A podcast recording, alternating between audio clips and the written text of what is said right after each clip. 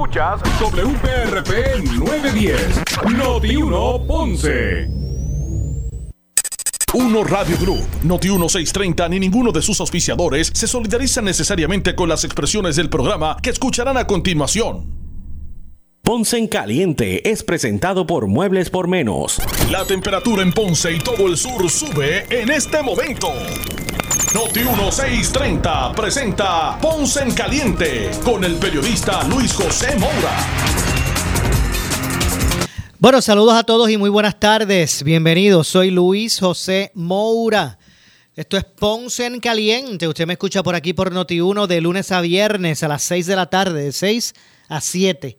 Aquí analizando los temas de interés general en Puerto Rico, siempre relacionando los mismos con nuestra región. Así que bienvenidos todos a este espacio de Ponce en Caliente. Hoy lunes. Gracias a Dios que este lunes sí que es de recuperación total. Así que eh, dándole gracias a Dios porque nos permite, ¿verdad? otro día más, otro, otro inicio de semana laboral. Por eso que siempre digo también gracias a Dios que es lunes, no solamente los viernes, ¿verdad? Eh, por la oportunidad de comenzar otro, otra semana eh, laboral. Así que gracias a todos. Hoy es lunes 10 de abril del año 2023. Así que bienvenidos a los que están en sintonía del 910 AM de Noti1 en el sur de Puerto Rico y también a los que nos escuchan a través de la frecuencia radial FM, a través del 95.5 de su radio FM, así mismito como se escucha, con esa claridad de, sonido que, representa la banda FM. Así que gracias a todos por eh, su sintonía. Hoy son diversos los temas. El compañero eh, Leonel Luna, con nosotros como siempre, ¿verdad? Acá en la parte en la parte técnica y también en la asistencia de la eh, producción de Ponce en Caliente. ya todos conocemos a, o conocen a, a Leonel eh, pero para el que no, pues es un estudiante de la Pontificia Universidad Católica de Puerto Rico que está haciendo su práctica aquí con nosotros en Notiuno en Ponce. Eh, así que está con nosotros aquí en Ponce en Caliente como parte de la producción de este espacio. Así que eh, también a nombre del compañero Leonel Luna, gracias a todos por su sintonía. Hoy vamos a hablar de varios temas. quiero comenzar con un asunto relacionado al, al aeropuerto Mercedita de Ponce y es referente al proyecto de la Cámara 1617, que es de la autoría del representante por el distrito de Ponce, Domingo Torres, y que también tiene como coautor al representante también de Ponce, eh, eh, Tito Furquet. Eh, así que, ¿verdad? En el proceso de vista pública que se está llevando a cabo con relación a esta iniciativa, que de hecho el proyecto eh, que es el de la Cámara, que es el 1617, persigue transferir a la autoridad del puerto de Ponce los bienes del aeropuerto eh, Mercedita en Ponce para que en colaboración con la administración eh, municipal pues se realice un proceso competitivo en búsqueda de un operador bajo un modelo de alianza público-privada.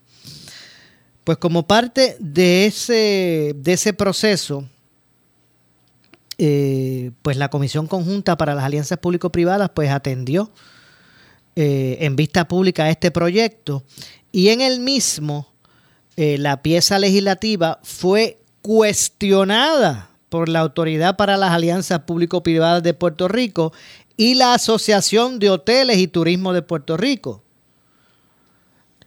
Repito, el proyecto que vamos allá mismito vamos a hablar un poquito más en detalle, pero en términos generales lo que propone o, lo que busca eh, la pieza legislativa es que, eh, o, lo que o, lo que persigue es transferir a la autoridad del puerto de Ponce los bienes del aeropuerto Mercedita para que en colaboración con el municipio pues se realice un proceso competitivo de búsqueda de un operador bajo un modelo de alianza público-privada. Pues la pieza fue, como dije, cuestionada, rechazada. Al menos, eh, Este, propusieron otra cosa eh, la, lo que es la autoridad para las alianzas público-privadas y también la Autoridad de Hoteles y Turismo de Puerto Rico, mientras, y obviamente, que la medida pues recibió el apoyo del municipio de Ponce, de la Cámara de Comercio del Sur de Puerto Rico y de la eh, propia autoridad del puerto de Ponce. Eh, en el caso de las APP, el director ejecutivo, Fermín, Fontanés, estableció que eh, de acuerdo a un estudio comisionado por, por la autoridad de las APP, según él está haciendo alusión, ¿verdad? Eh, y cito, no es viable que se cree una APP únicamente para Ponce. Eso es lo que dice Fermín, el director ejecutivo de las alianzas público-privadas. No es viable que se cree una APP únicamente para Ponce. Entendemos, según los hallazgos que hemos recopilado en el estudio, y estoy citando, que una APP sería posible si se considera agrupar en la administración a todos los aeropuertos regionales de la isla. Actualmente en la isla operan nueve aeropuertos regionales, que son el de Ponce, Arecibo, Aguadilla, Ceiba, Culebra, Vieques, Mayagüez y San Juan. ¿Verdad? Y el de San Juan, el internacional, Luis Muñoz Marín bueno, yo no, ahí, también es regional porque está, bueno, no es San Juan específicamente, está Ceiba, que ya lo mencioné. Pues ese cuando se habla de San Juan, pues el que se, el que se refiere es al o el de Rupert Roads, ¿verdad? Puede ser. Bueno, pero eso es Ceiba, no es San Juan. Eso es en Ceiba. Repito, actualmente en la isla operan nueve aeropuertos regionales en los municipios de Ponce, Arecibo, Aguadilla, Ceiba, Culebra, Vieques, Mayagüez y San Juan. Según Fermín Fontanés, eh, eh, también eh, indicó, y sigo, y, sigo citando, lo que demuestra el estudio que ellos comisionaron, ¿verdad? Y es el que él está haciendo referencia. dice que, que lo que demuestra el estudio comisionado por la APP en la base preliminar es que dado la situación económica de la autoridad de los puertos, en muchos de estos aeropuertos individuales y conjuntos, el proyecto no se presta en este momento para una alianza público-privada similar a la del aeropuerto Luis Muñoz Marín, sino que la condición va más atada a que se tiene que buscar un operador que optimice esa operación a corto plazo para eh, poder hacer las mejoras que se necesitan antes de eh, moverse a una APP. Pues yo no sé específicamente, ¿verdad? Este, cómo se esté viendo, pero yo, yo lo que entiendo que Ponce el Sur, Ponce la región, pues lo que quiere no es solamente, no hacer una PP para que el administrador que venga, pues gerencie. O sea, o, no que gerencie, sino que, mantenga en óptimas condiciones las facilidades. O sea, es para establecer estrategias de, de conectividad para la ciudad y para la región. O sea, no es que vamos a buscarnos una persona, que, un gerente para el aeropuerto, que no deje que se caigan las mejoras que se le van a hacer con los chavos federales. eso no es. Es una persona que, ¿verdad? Que, que un ente, ¿verdad? O lo que se vaya a hacer, que, que pueda, que vaya más allá, que, que, que, que busque gerenciar, que administrar, este, desarrollar eh, el aeropuerto de acuerdo a, los retos de conectividad que necesita la zona, por lo menos así es que, por lo menos así que yo lo veo, ¿verdad? A preguntas de, de el representante Domingo Torres García, eh, quien estuvo a cargo de presidir los trabajos de la vista pública y quien, dicho sea de paso, es el autor de la medida eh, junto con eh, Tito Furquer, que es el coautor, pues Fermín Fontanes señaló que los principales desafíos y riesgos de establecer una APP de los aeropuertos regionales es que muchos de estos no generan dinero. La realidad es que muchos de estos aeropuertos requieren una inversión del gobierno. Y ahí hay un punto, porque los chavos tienen que salir de algún lado, y es verdad, tienen que ser tiene que ser este tiene que ser una inversión que, muy probablemente tendrá que salir del gobierno, pero precisamente, ¿verdad? Eh, eh, eh, ese es el riesgo medido que hay que tomarse. Hay que invertir para hacerlos funcionales. Porque eso es un servicio para los ciudadanos, para las regiones, para que se desarrollen. Ahora mismo, el gobierno, como hay una necesidad de transportación pública en San Juan, subvenciona a la AMA. ¿Verdad? Con los chavitos que la gente rinde en contribuciones, pero son chavos del gobierno. Y eso es una actividad perdidosa. Pero es un servicio que hay que dar. La transportación pública en. La transportación pública. Eh, la transportación a, la, a Vieques y Culebra. Eso también es perdidoso. Pero es un servicio que, hay que darlo por el gobierno. Y aquí lo que estamos hablando es de que se busque que se hagan funcionales. No es que se invierta para que secula seculorum el gobierno, mira, tenga que, que subvencionar. Es que se abran las oportunidades para que, para que se puedan hacer, se desarrollen y puedan hacer, pueden ser las regiones, estos, estos aeropuertos pues funcionales.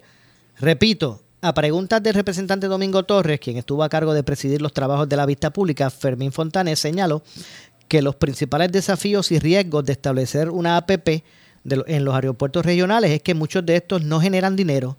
La realidad es que muchos de estos aeropuertos requieren una inversión del gobierno.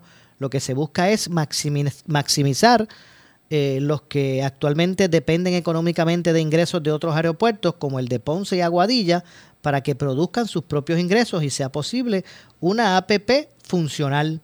O sea, que habría, ellos lo que están diciendo es, vamos a posponer eso. No piensen en APP hasta que ellos sean funcionales. Pero bendito, con, con las manos amajadas que tienen ahora. ¿Cómo los van a hacer funcionales? Al mismo tiempo, el director ejecutivo de la APP se mostró disponible para apoyar eh, la misión del proyecto en cualquier tema sobre alianzas que benefician al país. Eh, y en ese sentido, eh, pues eh, varias han sido, ¿verdad? Voy aquí a seguir porque fueron muchos los que, ¿verdad? Este, dieron su opinión al respecto. En, en ese sentido, así que, bueno, vamos, vamos a, vamos a llamarme por aquí que voy a conversar unos temas antes de continuar desarrollando este tema. Más, más adelante Vamos a continuar hablando de esto. Ya mismo vamos a hablar con uno de los coautores, con uno de los autores, debo decir, ¿verdad? uno de los eh, autores de esta medida. Vamos a hablar ya mismito eh, para desarrollar el tema. Pero antes vamos a dialogar unos minutos con, con el alcalde de San Sebastián, Javier Jiménez. Y es que eh, los alcaldes, en este caso de la asociación, no de la federación, sino de la asociación de alcaldes, eh, pues señalan que la eliminación de servicios esenciales y pérdidas en fondos federales ante los recortes de la, de la Junta, pues van a, perjudicar. De, hecho, eh, la asociación habla de que hay que atender con seriedad el tema de la aprobación del plan fiscal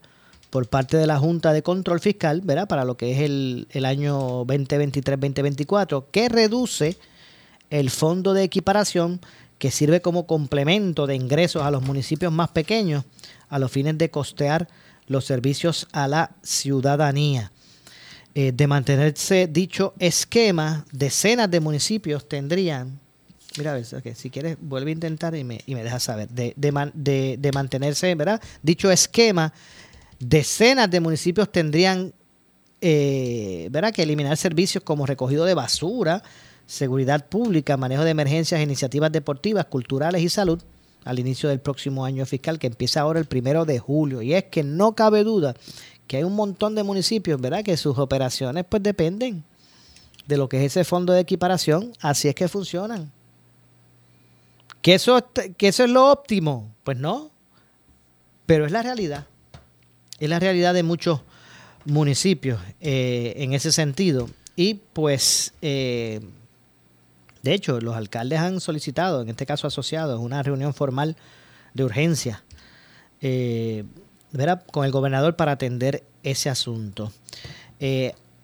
Además, según señalan, además de los 300 millones de dólares del plan fiscal aprobado, que no han sido asignados, eh, que se separen eh, 150 millones de dólares prometidos para garantizar servicios esenciales por los próximos cinco años, de manera que no se permita eh, realizar los, los, cambios estructurales, estructurales y la, la creación de, de, nuevas alternativas de recaudo que sustituyan ¿verdad? esos 350 millones, pues, eh, pues ya le han quitado, ¿verdad? En ese sentido a, lo, a los 78 municipios y en ese sentido ese es la ese es la el asunto y es que eh, hay muchos municipios que sin que sin esa aportación del fondo de equiparación pues mire no no realmente no no tendrían el presupuesto para para operar es así vuelvo y repito ¿qué es lo óptimo? claro que no pero es la realidad de muchos municipios. Esto va más allá de que si superávit. No, no, no. Esto va, esto va más allá. Son, hay, municipios que únicamente con los fondos que ellos recaudan, ¿verdad? con los dineros que, que recaudan de patente municipal y todas esas cosas, pues no es suficiente eh, para, para poder eh, sumar lo, los fondos necesarios para cumplir con sus obligaciones fiscales. Y cuando hablo de eh, obligaciones fiscales me refiero eh, a nómina y servicio, ¿verdad? Tanto a nómina como, eh, como servicio. Así que hay que buscar la forma, ¿verdad? De, que, de, que sea, de ser eh, creativos en ese sentido. Y que, ¿verdad? Se puedan, se puedan establecer esa, esas estrategias en busca de, atemperar el, el asunto. Eh, así que, bueno, vamos a ver si, si un poquito más, más adelante hablamos, hablamos de eso. Pero no, vamos a esperar a la, a la pausa para venir por acá con el, con regresar con este tema. Así que nada, eh, de hecho, ya van, hablando de presupuesto, eh, hablando de presupuesto, eh, hay que señalar lo siguiente. Y es que además de lo que le hablé de los, ¿verdad? De los, de, de los alcaldes, la Cámara de Representantes, eh, ¿verdad? Establece que va a estar atendiendo las medidas sobre la reforma contributiva y el propio presupuesto.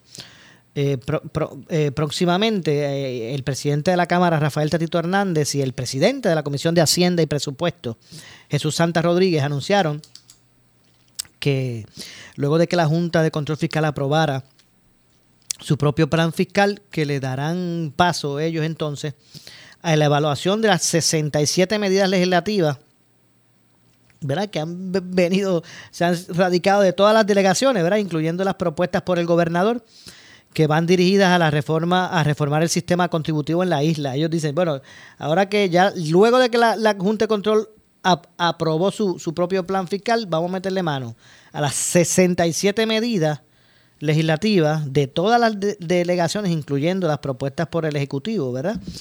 Eh, como parte de ese análisis, los legisladores eh, cursaron requerimientos de información tanto al Departamento de Desarrollo Económico como eh, ¿verdad? Al, al, cual le, solicitaron que certifique el, costo-beneficio de, inversión, si alguno, que durante los pasados tres años han representado los incentivos concedidos al amparo de la ley 60, ¿verdad? Ese código de incentivo sigue siendo parte de, de la controversia eh, en todos estos aspectos.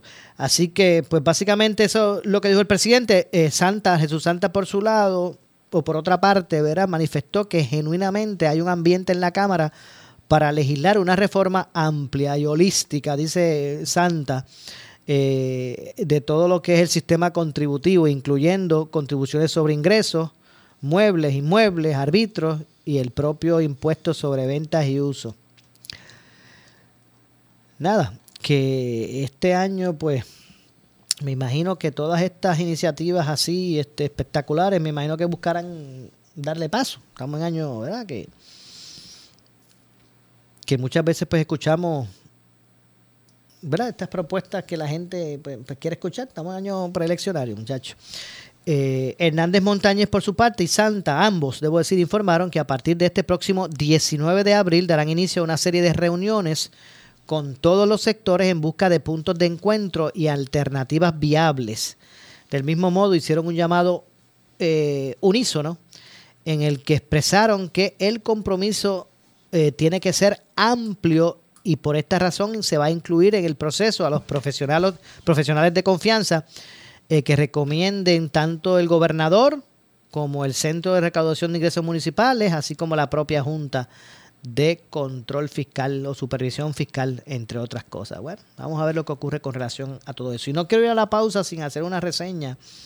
Eh, eh, el, debo decir, el, la compañía de turismo de Puerto Rico eh, hizo público unos, o afirmaron, ¿verdad? Unos, eh, ¿verdad? El resultado de, el, de las estadísticas que se levantaron esta semana en términos de, del movimiento turístico en esta Semana Santa, recién, ¿verdad? Eh, esta, esta, esta Semana Santa, y de acuerdo, según afirma el director ejecutivo de la Compañía de Turismo de Puerto Rico, Carlos Mercado Santiago, eh, el 85 o sobre el 85% del inventario de hospedería en Puerto Rico está, estuvo ocupado o ha estado ocupado para, la, para lo que fue la, Semana Santa. Añadió que las hospederías y la zona de Porta del Este reportaron los niveles más altos eh, de ocupación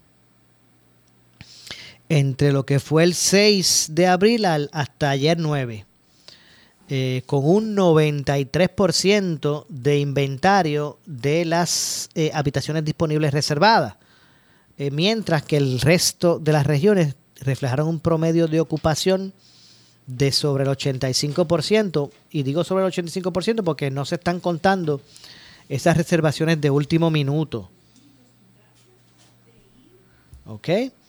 Eh, de hecho, el programa de paradores de Puerto Rico de la compañía de turismo reportó un 95% de sus, de sus habitaciones llenas. Eh, de, igual, de, igual, forma, esta semana eh, pues fue muy activa en el Aeropuerto Internacional Luis Muñoz Marín, con una proyección de más de 125 mil pasajeros. Esto fue la Semana Santa. Asimismo, el, el puerto de San Juan recibió cerca de 18 cruceros y alrededor de 32 mil pasajeros, cuyas visitas eh, representan un impulso, obviamente, significativo a la economía en la zona del Viejo San Juan, así como las o como para los operadores de, excursiones y estos otros proveedores de servicios turísticos, ¿verdad? Porque imagínate, eh, había una oferta ahí, hubo una oferta toda esa semana, esos 32 mil, eso en, en, en, en cruceros nada más, exacto. Exacto, incluso nada más en, en, en, por el aeropuerto, por avión, fueron sobre 125 mil pasajeros, ¿verdad? Eh, eh, que pasaron por, por allí. Así que bueno, así que resultó eh, positivo, no cabe duda. Yo les confieso que ayer domingo me, me tiré para, para, para Lajas. Fui para allá, para Lajas, me fui para Lajas hay un Leonel trabajo, bueno, pues está bien, pero este yo yo me tiré para la así una vueltita. Era cuestión de verdad de quería cuando uno está en la de de verdad tirarse un viajecito gastar gasolina un poquito por ahí tú sabes yo eh, no subí con la intención para que tú veas subí con la intención de ahí hay un negocito que vende piragua en Laja que me gusta muchísimo. Y dije, voy a tirarme para allá, aunque sea me doy la vuelta. Y fui hasta allá, muchachos. esa fila para la piragua estaba. Parecía la fila del hielo en el huracán María. y váyate cómo estaba eso. La verdad que eh, eh, se, estas zonas. Así turísticas, también me dio una vueltita por Guayanilla cuando, cuando venía de regreso y también estaba bastante ¿verdad? Con bastante público. Así que todas estas zonas estuvieron, ¿verdad? Bastante visitadas, ¿verdad? En ese sentido. Eh, en ese sentido, y bueno, eh, ¿verdad? Este, un, una inyección, ¿verdad? Económica en ese sentido. Me parece que, que esta Semana Santa mucha gente, pues, eh, y no, fíjate, yo pienso que no necesariamente la gente cogió avión y se fue. Yo creo que mucha gente disfrutó local, ¿verdad? En, turismo interno, me parece. Este, eso también influye, ¿verdad? Después del COVID la gente pues quiere buscar nuevamente salir a la calle, vacacionar. Así que bueno, fue la experiencia esta semana, eh, esta Semana Santa, ¿verdad? Que, que, espero que, ¿verdad? Que también pues... Eh, aparte de, ¿verdad? De, eso, de esas escapadas familiares, ¿verdad? Que son tan necesarias también, pues se aprovechará para, para reflexionar el significado, ¿verdad? De, de, de, esa Semana Santa, que no es otro que rememorar, ¿verdad? Ese acto de amor más grande que, que ¿verdad? Que, que, sea, que, que se, nos ha dado, ¿verdad? En, toda nuestra existencia. Y cuando digo nuestra existencia me refiero a la sociedad propia, o sea, al mundo. Así que bueno, eh, en ese sentido, pues eh, se establecieron esos parámetros positivos. Esperemos que esperemos que, ¿verdad? que se mantenga ese, ese repunte en esa industria tan importante que representa sobre 91 mil empleos directos. Imagínate tú. Eso sin contar los indirectos. Pausamos, regresamos de inmediato con más. En breve le echamos más leña al fuego en Ponce en Caliente por Notiuno 910. ¿Sufres de hemorroides y no sabes qué hacer? Ahora hay una opción. En AR Institute of Gastroenterology tenemos un tratamiento sencillo, eficaz y sin dolor para tratar las hemorroides. El sistema O'Regan es una alternativa sin cirugía para tu problema de hemorroides. Toma solo unos minutos y puedes regresar a tu rutina normal el mismo día. Dile adiós a las hemorroides. Visítanos en el edificio Barra Ponce Bypass, oficina 806 o llámanos a AR Institute of Gastroenterology para una cita al 787-259-8200. 259-8200. Oye, Brian, no te vayas. Llévame contigo para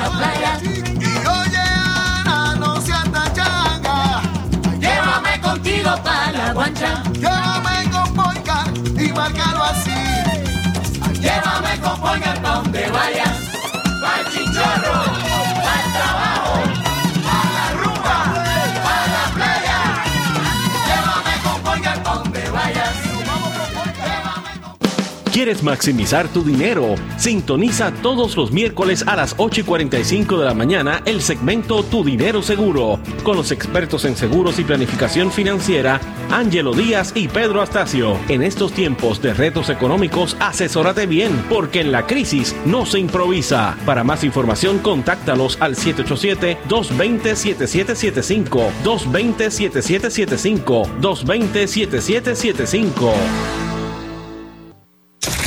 Somos Noti 1630. Noti 1630. Primera fiscalizando. En breve le echamos más leña al fuego en Ponce en Caliente por Noti 910. ¿Qué buscas? ¿Muebles en seres o matres? Muebles por menos lo tienes sin necesidad de crédito y pagos mensuales bajitos. Una gran cantidad de mercancía lista para entrega inmediata. Gabinetes en PVC, alacena y barras para que tu cocina se vea nítida. Además, salas, cuartos y comedores a precios que le gustan a tu bolsillo. Échale un vistazo a lo nuevo en Muebles por menos. Salinas, Villalba y Ponce. Carretera 14 frente al cementerio. Visita su página de internet.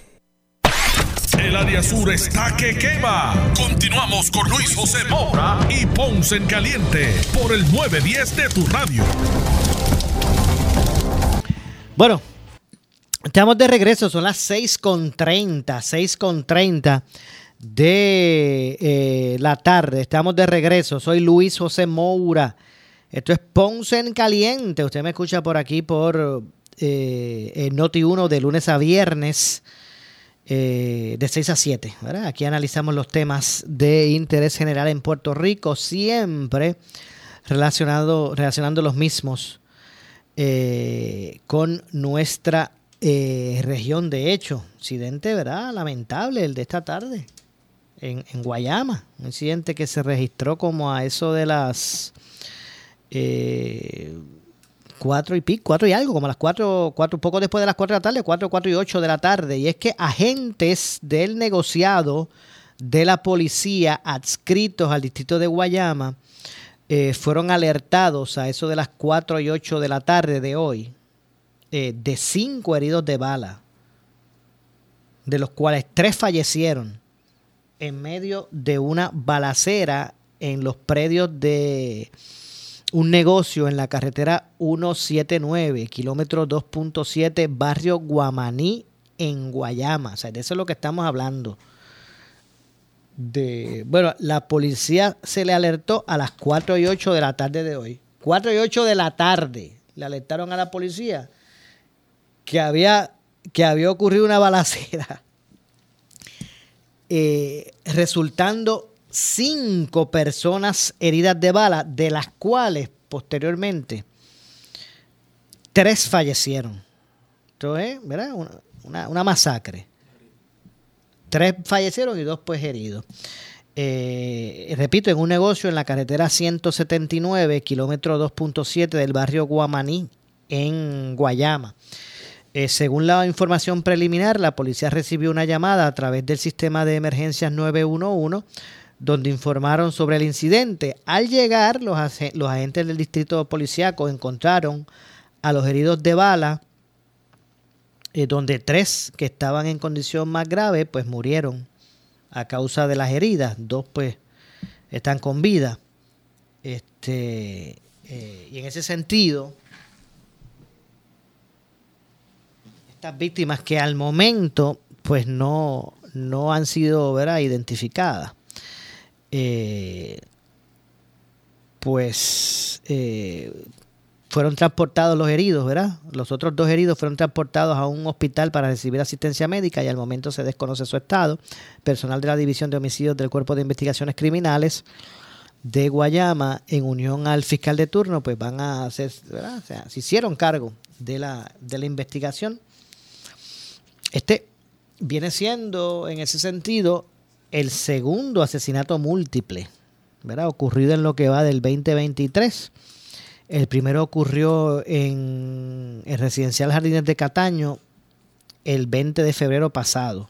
Así que en lo que va de año, este, estamos en el mes de abril,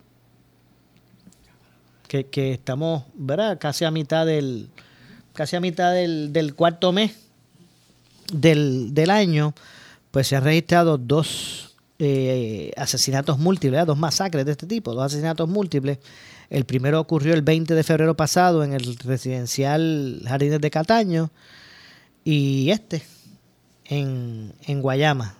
Eh, así que a, plena luz del día. Cinco heridos de bala en un tiroteo, de los cuales tres fallecieron y dos pues se encuentran heridos. Así que, ¿verdad? Obviamente, ¿verdad? Violencia en ese sentido que que cobra en, este, en ese sentido pues la vida de verdad de estas tres personas. Eh, como dije, esto está en este momento bajo investigación. Eh, y bueno, vamos a ver cuál, cuál, será el resultado de la misma. De hecho, hablaba Leonel, hablábamos de, de el aspecto de, la Semana Santa, ¿verdad? Y, el repunte que hubo en términos del turismo, turismo interno, esa, esa economía que se movió pero también mantuvo bastante activos eh, a, la policía.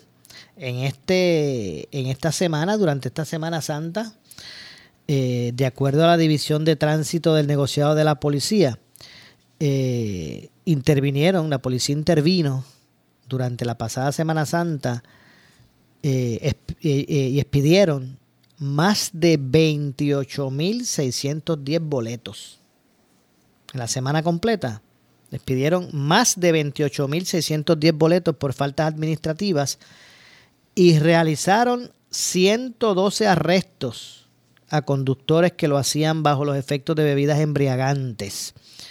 De acuerdo a Elvin Seno, ¿verdad? que es el jefe de tránsito del negociado de la Policía de Puerto Rico, eh, pues el, ¿verdad? ese patrullaje o producto de, ese patrullaje durante la semana, pues además se realizaron, además de lo que expresamos, se realizaron 28 arrestos por sustancias controladas, así como otros cuatro arrestos por ley de armas y sustancias controladas, apropiación ilegal, eh, por vehículo hurtado y por obstrucción a la justicia. Así que estuvieron bastante, bastante ocupados la policía esta semana. Eh, ¿verdad? Eh, de hecho, el fin de semana se reportó, se, se, reportaron, ¿verdad? Estos, estos incidentes donde también se realizaron, o estas intervenciones, quise decir, donde también se realizaron cinco intervenciones con menores de edad, dos por embriaguez y tres por sustancias controladas. Eh, también intervinieron con 83, 83 conductores no autorizados. Se confiscaron 20 vehículos y se recuperó otro que se había reportado robado. Así que bueno, pues ahí, como dije, eh, bastante ocupadas las autoridades.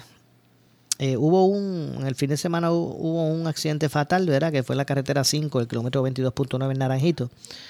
De hecho, en lo que va de año se han reportado 76 accidentes fatales. ¿En cuánto? ¿Cuánto? En 3, 6, 9. ponle que como en, como en 101 días. ¿Cuánto van? Bueno, menos, porque febrero tiene 28. En, en menos de 100 días. Eh, de lo que va de año. ¿Verdad? en, alrededor de 100 días, ¿verdad? Para no fallar. en alrededor de 100 días se han reportado 76 accidentes fatales. Sácame ahí, para ser específico. Sácame ahí cuántos días exactos van del año. con los 10 de, de... Estamos hablando, miren. Enero tiene 31 días, ¿verdad? Vamos a sacarlo así rapidito, si esto es cuestión de... Enero tiene, eh, bueno, en enero, sí, enero. Enero tiene 31 días. Febrero fueron cuántos, 28. Eh, hoy, hoy es el día número 100. ¿Hoy es el 100? Hoy es el día número 100 del año. Del año, ok. Pues en 100 años, digo, en 100 años, ya me, me mandé ahí, ¿verdad? En 100 días que lleva el 2023, en 100 días que llevamos del 2023 se han registrado, se han reportado en lo que va del año 76 accidentes fatales. Que, involucran muerte. ¿Verdad? De, ya sea el conductor o pasajero, ¿verdad? Así que en 76, 76 ocasiones, y puede ser más porque puede ser que un, un accidente pues cobrara la vida a más de una persona. Pero en términos de accidentes fatales, se han registrado 76 accidentes fatales en, en, 100 días que van del año. Eso es un número, ¿verdad? Eh, que, ¿verdad? Que, que, que, escandaliza. ¿Verdad? Y, serán, no todos son por embriaguez, ¿verdad? Hay otras, otras, otras razones. Eh, pero que tengan que, eh, que involucren eso, pero, pero no cabe duda que no, no deja de ser un, un ¿El cual? Ah, sí. Échate por aquí. ¿Cuál tú dices, este, Leonel? Eh, sí, uno, uno que, para, que para mí este año fue muy memorable fue el accidente de tránsito que fue en, en, en Corozal Mora, que fueron... Eh, este accidente se dio en Corozal. Eh, aparentemente un individuo, ¿verdad? Uno de los caballeros eh, parece que invadió el carril, eh, se, fue, se fue en contra del tránsito e impactó a otro conductor eh, que, se, que se dirigía de esa misma dirección. fue al mismo tiempo algo muy, algo muy triste, pero sí, hay videos actualmente ¿verdad? En, las redes sociales y, y en las noticias, algo muy impactante, los videos que fue este accidente en Corozal, que para mí, más, para mí ha sido el más memorable del año, Mora, que fue frente a frente. De hecho, y ese, ese accidente que tú haces alusión, murieron dos personas. O sea que cuando yo hablo de 76, eh, de 76 accidentes fatales en 100 días, no es que son 76 muertes. Son más, ¿verdad? Porque por lo menos en ese de Corozal hubo dos. dos. Así que no estoy hablando de 76 fallecimientos, no, estoy hablando de 76 accidentes fatales en, en, en 100, en 100 días que, va que van del año. Así que eso es un aspecto que también pues hay que, ¿verdad? Hay que visibilizar. En ese sentido, buscar las estrategias en busca de... Yo sé que la, la Comisión para la Seguridad en el Tránsito está llevando a cabo una, unas campañas, no tan solo eh, con relación a conductores, sino también a peatones. Esto de mantener libre la, eh, yo no sé hasta cuándo era que estaba. Yo sé que hubo reciente una campaña para concientizar al, conductor, ¿verdad? Que están las líneas, estas líneas blancas que demarcan el, cruce de peatones. eh, que comenzaron a dar unos boletos por los que se, los autos que obstruían esperando el semáforo, ¿verdad? La luz del semáforo, esa, ese paso peatonal. Eh, pero hay que buscar, ¿verdad? Este, establecer este tipo de campañas y que vayan dirigidos precisamente a, atender esas, ¿verdad? esa situación. Eso, es, ese aspecto, repito, es un número que escandaliza a cualquiera. O sea, en 100 días que va del año 76. Hoy es el número 100, ¿verdad? Oficialmente, hoy es el número 100. Pues bueno, en eso, en, en, en 99 días y lo que va de este, que no se ha acabado. Así que eh, se han registrado 76 accidentes fatales. Así que bueno, es algo, un tema, por eso es que, ¿verdad? Para, a nosotros siempre nos ha estado, eh, siempre hemos estado, ¿verdad? Eh, dándole visibilidad al tema de la seguridad en las carreteras. no tan solo relacionado al, a la responsabilidad del conductor, sino también a los retos que tiene el conductor por el deterioro, ¿verdad? El, deterioro de, carreteras, caminos. En ese sentido, la poca iluminación en muchas de las de, carreteras principales, el estado, como dije, ¿verdad? De la carretera eh, y la cantidad, ¿verdad? De, cráteres, ¿verdad? En, en, ese sentido. Y también relacionado a la, a la pobre demarcación pobre demarcación que a veces vemos en, las mismas, ¿verdad? Eh, así que son aspectos. De hecho, yo conversaba recientemente con el alcalde de Hormiguero eh, para y que nos hablaba precisamente de esos retos que se tienen. Eh, ver esos retos que se tienen en, en Hormiguero. También, y como en muchos eh, lugares del, de, Puerto Rico, ¿verdad? Esto es a nivel isla, esto es de un municipio específico. Y ese mal estado de las carreteras. Pero bueno, más adelante vamos a estar ampliando también, ¿verdad? Sobre todo, todo, todo ese tema y lo relacionado, lo relacionado con, con, con el mismo. Así que vamos a ver lo que ocurre al respecto. Son las 6 con 45. 6 con 45 de la tarde. Eh, tengo que hacer una pausa también, tengo que ir a la pausa ya mismito eh, y regresamos con el, con el segmento final y estaremos pues también ampliando eh, otros temas relacionados. Pero bueno, wow, seguimos con esa, con esa estadística. vamos entonces a pasar, ¿quién tengo por aquí? ¿Quién tengo por aquí? Que, vamos a hacer algo, vamos a ir a la pausa. Vamos a ir a la pausa, regresamos de inmediato. Eh, ya con nuestro, con nuestro segmento final. vamos entonces a, vamos a la pausa, regresamos con más. En breve le echamos más leña al fuego en Ponce en Caliente por Notiuno 910. ¿Qué buscas? ¿Muebles en seres o matres? Muebles por menos lo tienes sin necesidad de crédito y pagos mensuales bajitos. Una gran cantidad de mercancía lista para entrega inmediata. Gabinetes en PVC, alacena y barras para que tu cocina se vea nítida. Además, salas, cuartos y comedores a precios que le gustan a tu bolsillo. Échale un vistazo a lo nuevo en Muebles por menos. Salinas, Villalba y Ponce, carretera 14 frente al cementerio. Visita su página de internet. El área sur está que quema. Continuamos con Luis José Moura y Ponce en Caliente por el 910 de tu radio. Bueno, estamos de regreso ya en nuestro segmento final. Soy Luis José Moura. Esto es Ponce en Caliente. Habíamos hablado al inicio del programa sobre el proyecto de la Cámara eh, 16-17. Eh, es el 16-17 eh, que tanto el representante Domingo Torres como eh, eh, Ángel Tito Furquet son los coautores. Y precisamente tengo a esta hora comunicación con el representante del distrito de Ponce, Ángel Tito Furquet. Saludos, representante. Saludos, saludos a ti, saludos a toda la audiencia. Contento de estar nuevamente con ustedes. Bueno, gracias por atendernos y bueno, el tema del aeropuerto, eh, con usted he hablado un sinnúmero de ocasiones sobre este tema. Es bien importante eh, el, tema por lo que representa, ¿verdad? No tan solo para la ciudad, no, tan solo para Ponce ciudad, ¿verdad? Sino para la región completa. Eh, y como parte de esta medida, que de hecho me gustaría que nos pusiera en contexto específico, especialmente, tengo unas dudas con, con la medida en términos de de lo que persigue, ¿verdad? Eh, eh, expresamente. Sé que eh, busca transferir a la autoridad del puerto de Ponce los bienes del aeropuerto internacional, del aeropuerto Mercedita, para que en colaboración con la administración municipal, ¿verdad? Pues se pueda realizar un proceso competitivo en busca de un operador bajo un modelo de, de alianza público-privada. Eh, explíquenos un poquito, ¿verdad?, sobre lo, lo, que percibe específicamente. Es la autoridad del puerto de Ponce, no, no la autoridad del puerto de las Américas.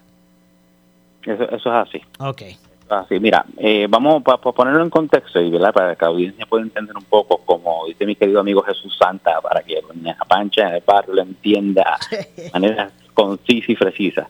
Eh, nosotros lo que queremos es que el municipio de Ponce eh, y ¿verdad? el municipio o una entidad que esté guiada por el municipio y la región sur tenga control de los destinos del inmueble. ¿Por qué es que queremos eso? Y esto lo estoy hablando desde, desde mi época de candidato en campaña, que era importante que el municipio de Ponce desarrollara a su máximo potencial el aeropuerto, que es parte de un eje, eh, un pilar eh, socioeconómico enorme para la para la zona, para el, para el ecosistema económico. Eh, nosotros lo que queremos es que el municipio de Ponce fuera parte, porque lo que se proponía por parte del Estado era un contrato que iba a agrupar los nueve aeropuertos regionales a una sola contratación, ¿verdad? Con un solo operador, pero la preocupación que nace, y ahí fue que yo me inserto en el, tema, recuerdo que hicimos una conferencia de prensa con el presidente de la Cámara, con el, alcalde Ponce y varios del sector económico. Esto fue para mi primer mes, eh, fue, esta gestión ya como representante de, juramentado, para detener que Mercedita fuera parte de ese conjunto, porque la preocupación que nace es que precisamente si este grupo lo que quería era la administración de Aguadilla y los demás aeropuertos estaban siendo ofrecidos como parte del conjunto porque la alegación de Puerto era que era un ecosistema entre los regionales que no podían subsistir de por sí solos, tenían que ser subsidiados con, los, las ganancias de Aguadilla. Se llevaban unos, se los llevaban todos. Pues la preocupación que teníamos era si hacían Mercedita parte de eso, no iba a haber un enfoque, no iba a haber una prioridad de desarrollar a Mercedita su potencial, sino que era como que, pues, si quieres Aguadilla, tienes que llevarte a los demás también. Eh, de esa preocupación nace una, una, ¿verdad? nuestra iniciativa, que fue lo que incluimos al alcalde, incluimos a, a los compañeros representantes y senadores, incluimos al sector económico, eh, una convocatoria bastante amplia y, coordinamos una, una, conferencia de prensa donde exitosamente logramos que el gobernador detuviera ese negocio que iba a ser nefasto para el destino de, del aeropuerto Mercedita. Nosotros desde ese entonces, en conversaciones con el gobernador, con eh, Manolo Sidre, ¿verdad? en el desarrollo económico, con Joel Pizá en, en, la autoridad de puertos, comenzamos la, conversación de cómo podríamos nosotros eh, darle a Ponce, eh, yo llamaba a tener una mano en el guía, no teníamos que tener control absoluto porque hay un elemento de operación de puertos, de aeropuertos, disculpa, que tiene que ser parte del análisis. Así que hablaba de tener una mano en el guía, específicamente en el área de mercadeo, en el área de, desarrollo de la región y de la oferta regional. Ahí tenemos que tener una, una, una mano en el guía. Pues, ¿qué sucede? Comenzamos a, desarrollar diferentes ideas. Se habló del consorcio, de un consorcio de, de primero de municipios, después se extendió esto, ¿verdad? El alcalde trajo una iniciativa y su equipo de trabajo, iniciativas para ese consorcio creció a una visión que podría incluir el sector privado, el sector eh, ¿verdad? de lo que había contables, abogados, la academia, diferentes sectores de nuestra región para que aportaran y fuera una entidad jurídica aparte. Ese fue uno de los conceptos que se trajo. Pero nos dimos cuenta que eh, la complejidad de montar eh, ¿verdad? Y aquí estoy un poquito dándole fast forward a la, conversación. Sí, sí. La complejidad de, montar una entidad jurídica nueva. Eso es una complejidad que nosotros, eh, ¿verdad? Queríamos ganar tiempo, no queríamos estar dando vueltas eh, por mucho tiempo creando una entidad, buscando que la FA aprobara, que buscara eh, el aval del gobierno. Eh, había mucha traba y específicamente no traba que no se pudiera, pero que iba a tomar tiempo. Pues entonces aquí el compañero Domingo Torres trae una iniciativa del cual se hace autor y yo me hago coautor de la misma, donde dice, aquí tenemos ya una entidad jurídica existente, que es la autoridad del puerto de Ponce. Esa autoridad, próximamente, estos otros temas que hemos hablado mucho en tu programa, Mora, eh, próximamente se va a consolidar los activos de, de- de todo el puerto en una misma eh, entidad y va a cobrar mucha mucha vigencia y mucha fortaleza. De hecho, representante, discúlpeme, me queda bien poco tiempo. Voy a, voy, me comprometo a, voy a buscar una fecha y para que usted pueda ver si es viable, para, ¿verdad? para que eh, eh, en este mismo espacio con más tiempo pues podamos ampliar mucho más el tema que me interesa muchísimo. Pero mire, Claro que mire sí. lo que dijo Fermín Fontanes hoy en la vista. Dice eh, eh, que ellos hicieron un estudio, estudio con relación a esto y que lo que la situación que presenta es que ellos ellos se oponen a esa APP. Él se opone o la- eh, a esa APP porque él dice que no sería viable Ponce solo.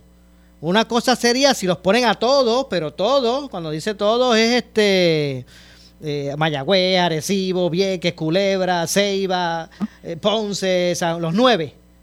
Esos serán otros 20 pesos, pero Ponce solo no sería viable. De hecho, a pregunta de, Domingo Torres, él dice que eh, los principales desafíos y riesgos de establecer una APP de los aeropuertos regionales es que muchos de estos no generan dinero. Eh, él dice que la realidad es que muchos de estos aeropuertos requieren una inversión del gobierno. Lo que se busca es maximi- maximizar lo que actualmente dependen, ¿verdad? Los que actualmente dependen económicamente de, de ingresos de otros aeropuertos, ¿verdad? Como Ponce y Aguadilla. Y que, pues nada, hasta que no produzcan sus propios ingresos, no, no, él no ve posible una APP funcional. Pues mira, eh, rápidamente, sé que estamos limitados de tiempo. Él no está fuera de los planteamientos, ¿verdad? No está muy lejos de los planteamientos que se han hecho todo el camino. De- el argumento de que esto es un conjunto que no subsiste individual, sino en- en una especie de, de, de conjunto de todos los regionales, ¿verdad? Una especie de pote. Eso es un argumento para mí un poquito conveniente que están buscando favorecer lo que fue el plan original. Así que yo tomo eso en contexto. Mi planteamiento es Mercedita, yo sé que no es Aguadilla, pero tampoco es Culebra, Ceiba, Mayagüez, es un aeropuerto que es uno de tres, con la capacidad internacional a licencia, con desarrollo, con capacidad de crecer, puede llegar, ahora mismo estábamos en 200, 300 mil pasajeros por año, puede maximizar su, su capacidad, medio millón por año, esos es data que ha sido ofrecida, puede, en, de hecho, subsistir de por sí e incluso el compañero, yo no- y, ¿verdad? y quiero dejar saber, yo no estuve en la vista porque hubo unas fal- fallas en la coordinación de la misma, y la Cámara ¿verdad? hizo una coordinación, se supone que la vista fuera otra fecha, pero nada, vamos a continuar celebrando vista, vamos a continuar con el proceso y yo le haría ciertas preguntas al compañero. Y, una de las que le haría es que, eh, en efecto, sí, gobierno subsidia en todas las jurisdicciones, en Estados Unidos y, y en todos los estados, el gobierno subsidia parte, gran parte de la operación de un puerto. El AFA da una gran cantidad de pareos y aeropuertos municipales como los MCO en Orlando, como son, o sea, eh, hay unas aportaciones de parte de gobierno. Eso es normal y eso es eso. El un aeropuerto de por sí no puede verse como una actividad para ganancia. No es que deje ganancia, es que sea subse, que, que, que, que, subsista por, de por sí, que sea rentable, que mantenga su operación porque la ganancia está en la región, en lo que Claro, significa. seguro. Bueno, Y la, significa eh, Claro. hoteles, significa desarrollo económico. Bueno, lamentablemente, representante, no se me, no, no, no me resta tiempo para más, pero no se me retire, por favor. Aquí. No se me vaya. Bueno, nos vamos. Yo regreso mañana, como de costumbre, junto al compañero Leonel Luna, eh, en este espacio de Ponce en Caliente. Mañana a las 6 regresamos con más. Soy Luis José Moura, pero usted, amigo, amiga que me escucha, no se retire, que tras la pausa el compañero eh, Luis Enrique Falú y su programa El Pique de Falú. Tengan todos buenas noches. Ponce en Caliente fue traído a ustedes por Muebles por Menos.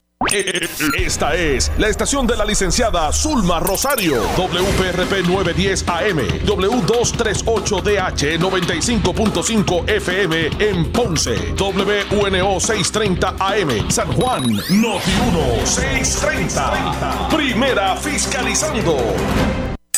Uno Radio Group, Noti 1630 ni ninguno de sus auspiciadores se solidarizan necesariamente con las expresiones del programa que escucharán a continuación.